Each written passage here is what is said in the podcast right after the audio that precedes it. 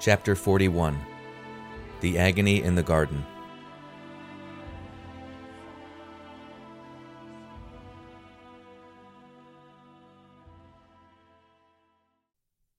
There is only one recorded time in the history of our blessed Lord when he sang, and that was after the Last Supper, when he went out to his death in the Garden of Gethsemane. And so they sang a hymn and went out to Mount Olivet. Mark 14:26. The captives in Babylon hung their harps upon the willows, for they could not bring a song from their hearts in a strange land. The gentle lamb opens not its mouth when led to the slaughter, but the true Lamb of God sang with joy at the prospect of the redemption of the world. Then came the great warning that they would all be shaken in their confidence in him. The hour was rapidly approaching, about which he had often spoken. When it would strike him, they would be scandalized. If he was God, why should he suffer? Tonight you will all lose courage over me. Matthew 26:31. He who would be the cornerstone of their faith in days to come now warned that he would also be the stone of their stumbling. He had called himself their good shepherd, and now it was the hour of laying down his life for his sheep. Reaching back centuries into their prophecies, he now quoted to them what Zechariah had foretold Smite the shepherd, and his flock shall scatter. Zechariah 13:7. For Christ to be a Savior, he must be a sacrifice. This is what would scandalize them. Actually, an hour later, the apostles all forsook him and fled. But since he never spoke of his passion without foretelling his resurrection, he immediately added words which they did not understand. But I will go before you into Galilee when I have risen from the dead. Matthew 26:32. Such a promise was never made before, that a dead man would keep an appointment with his friends after 3 days in a tomb. Though the sheep would forsake the shepherd, the shepherd would find his sheep. As Adam lost the heritage of union with God in a garden, so now our blessed Lord ushered in its restoration in a garden. Eden and Gethsemane were the two gardens around which revolved the fate of humanity. In Eden, Adam sinned. In Gethsemane, Christ took humanity's sin upon himself. In Eden, Adam hid himself from God. In Gethsemane, Christ interceded with his Father. In Eden, God sought out Adam in his sin of rebellion. In Gethsemane, the new Adam sought out the Father and his submission and resignation. In Eden, a sword was drawn to prevent entrance into the garden and thus immortalizing of evil. In Gethsemane, the sword would be sheathed. The garden was called Gethsemane because of the presence of a press which crushed olives. It was not the first time our Lord had been in that garden. Jesus and his disciples had often gathered in it. John 18:2. Furthermore, he had often spent the night there. Each day he went on teaching in the temple, and at night he lodged on the mountain which is called Olivet. Luke 21:37. Judas had already gone forth on his dirty business of betrayal. Eight of the apostles were left near the entrance to Gethsemane. The other three, Peter, James, and John, who had been his companions when he raised the daughter of Jairus, and when his face shone as the sun on the Mount of Transfiguration, he took with him into the garden. It is as if, in that last contest in the valley of the shadow, his human soul craved for the presence of those who loved him best. For their part, they were strengthened for the scandal of his death, since they had seen the prefigurement of his glory in the Transfiguration. On entering the garden, he said to them, Sit down here while I go in there and pray. Matthew 26:36. Beginning to grow dismayed and distressed, he said to the three apostles, My soul is ready to die with sorrow. Do you abide here and watch with me. Matthew 26:38. Isaiah had foretold that there would be laid upon him the iniquity of us all. In fulfillment of that prophecy, he tasted death for every man, bearing guilt as if it were his own. Two elements were inseparably bound together sin bearing, and sinless obedience. Falling on his face, he now prayed to his heavenly Father My Father, if it is possible, let this chalice pass me by, only as thy will is, not as mine is. Matthew 26:39. His two natures, the divine and the human, were both involved in this prayer. He and the Father were one. It was not our Father, but my Father. Unbroken was the consciousness of his Father's love. But on the other hand, his human nature recoiled from death as a penalty for sin. The natural shrinking of the human soul from the punishment which sin deserves was overborne by divine submission to the Father's will. The no to the cup of the passion was human. The yes to the divine will was the overcoming of human reluctance to suffering for the sake of redemption.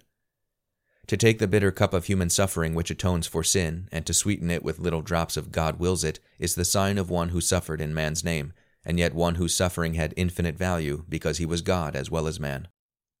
This scene is shrouded with the halo of a mystery which no human mind can adequately penetrate. One can dimly guess the psychological horror of the progressive stages of fear, anxiety, and sorrow which prostrated him before even a single blow had been struck. It has been said that soldiers fear death much more before the zero hour of attack than in the heat of battle. The active struggle takes away the fear of death which is present when one contemplates it without action. But there was something else besides the quiet anticipation of the coming struggle which added to the mental sufferings of our blessed Lord.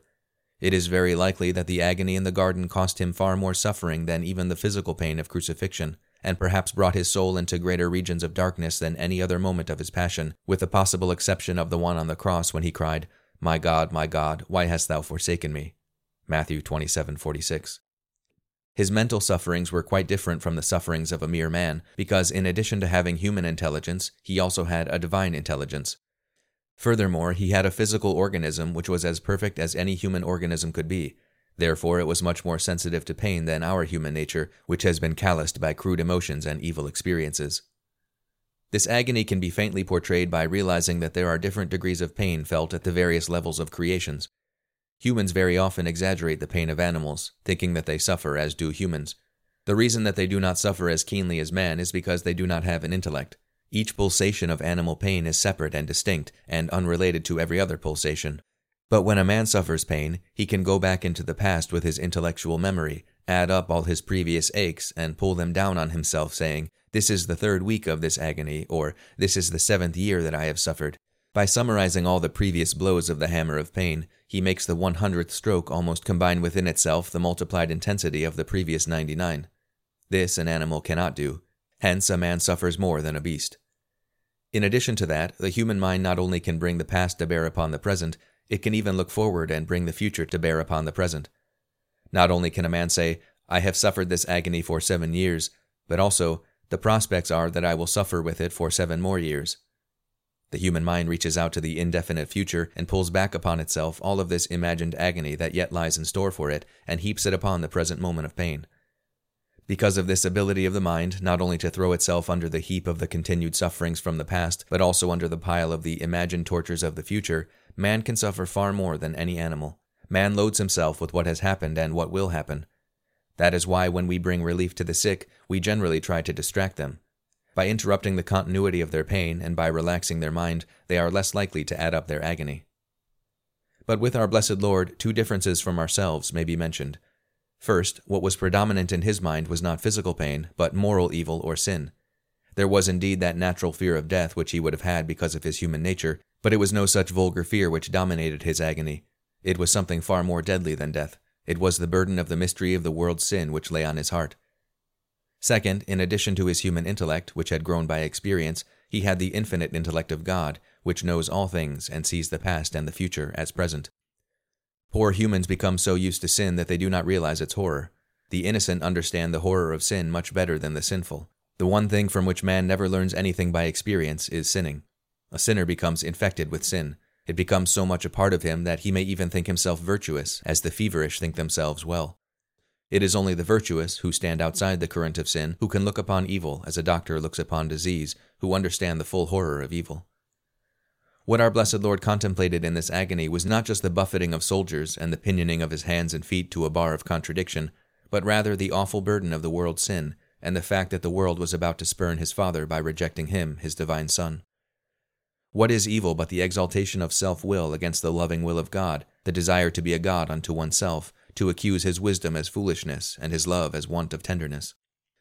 He shrank not from the hard bed of the cross, but from the world's share in making it, he wanted the world to be saved from committing the blackest deed of sin ever perpetrated by the sons of men, the killing of supreme goodness, truth, and love. Great characters and great souls are like mountains, they attract the storms. Upon their heads break the thunders, around their bare tops flash the lightnings and the seeming wrath of God. Here for the moment was the loneliest, saddest soul the world has ever had living in it, the Lord Himself. Higher than all men, around his head seemed to beat the very storms of iniquity. Here was the whole history of the world summed up in one cameo the conflict of God's will and man's will. It is beyond human power to realize how God felt the opposition of human wills. Perhaps the closest that one can ever come to it is when a parent feels the strangeness of the power of the obstinate will of his children to resist and spurn persuasion, love, hope, or fear of punishment. A power so strong resides in a body so slight and a mind so childish, yet it is the faint picture of men when they have sinned wilfully. What is sin for the soul but a separate principle of wisdom and source of happiness, working out its own ends as if there were no God? Antichrist is nothing else but the full unhindered growth of self will. This was the moment when our blessed Lord, in obedience to his Father's will, took upon himself the iniquities of all the world and became the sin bearer. He felt all the agony and torture of those who deny guilt or sin with impunity and do no penance.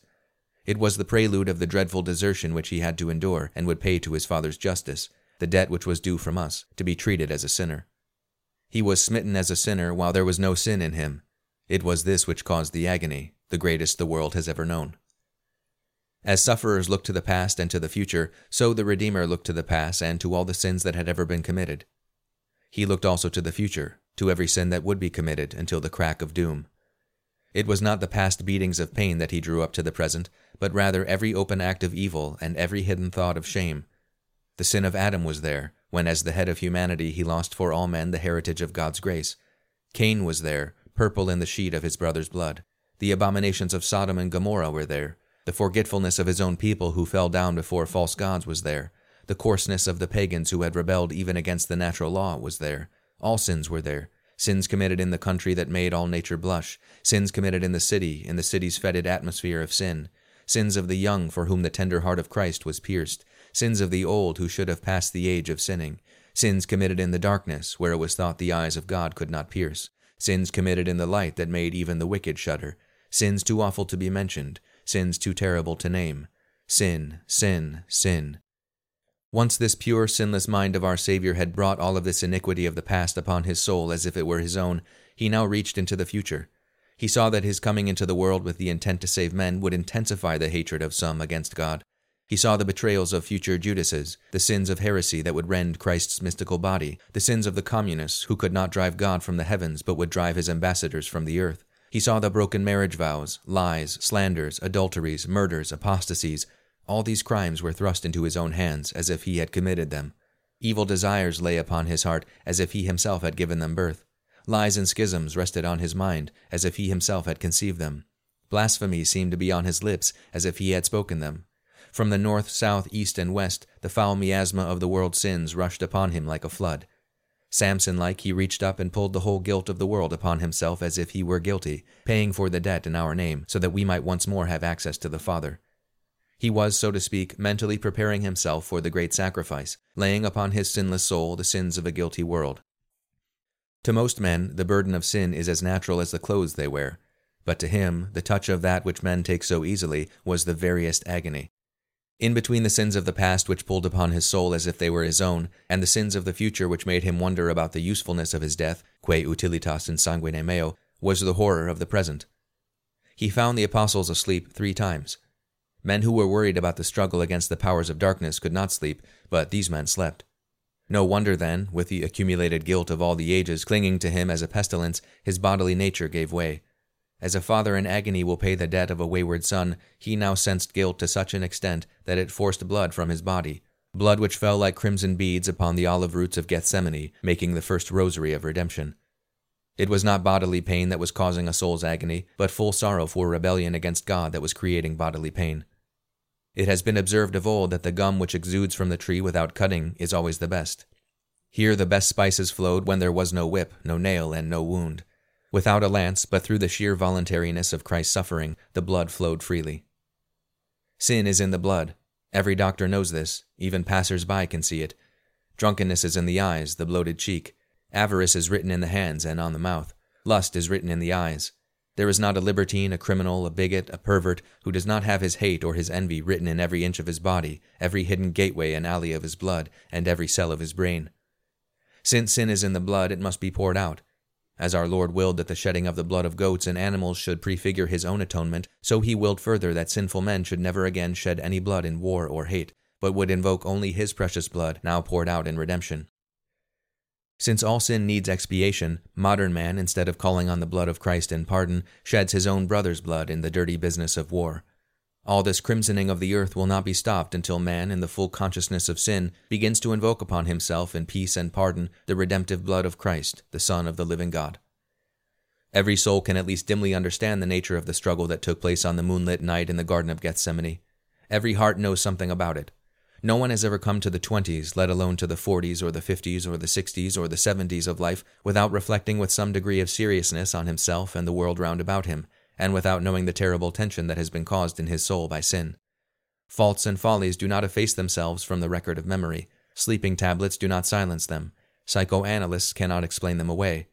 The brightness of youth may make them fade into some dim outline, but there are times of silence, on a sick bed, sleepless nights, the open seas, a moment of quiet, the innocence in the face of a child, when these sins, like spectres or phantoms, blaze their unrelenting characters of fire upon our consciences. Their force might not have been realized in a moment of passion, but conscience is biding its time, and will bear its stern, uncompromising witness sometime, somewhere, and force a dread upon the soul that ought to make it cast itself back again to God. Terrible though the agonies and tortures of a single soul may be, they were only a drop in the ocean of humanity's guilt, which the Savior felt as his own in the garden. Finding the apostles asleep the third time, the Savior did not ask again if they could watch one hour with him. More awful than any reprimand was the significant permission to sleep. Sleep and take your rest hereafter. As I speak, the time draws near when the Son of Man is to be betrayed into the hands of sinners. Matthew 26:45. The fatigued followers were allowed to sleep on until the last moment. Their sympathy was needed no longer. While his friends slept, his enemies plotted. It is conceivable that there may have been an interval of time between his finding them asleep and the approach of Judas and the soldiers. That time they could continue to pass in sleep. The hour which he had ardently yearned for was now at hand. In the distance was the regular tramp of Roman soldiers, the uneven and hurried treading of the mob and the temple authorities, with a traitor in the front. Rise up, let us go on our way, Already he that is to betray me is close at hand. Matthew 26, 46.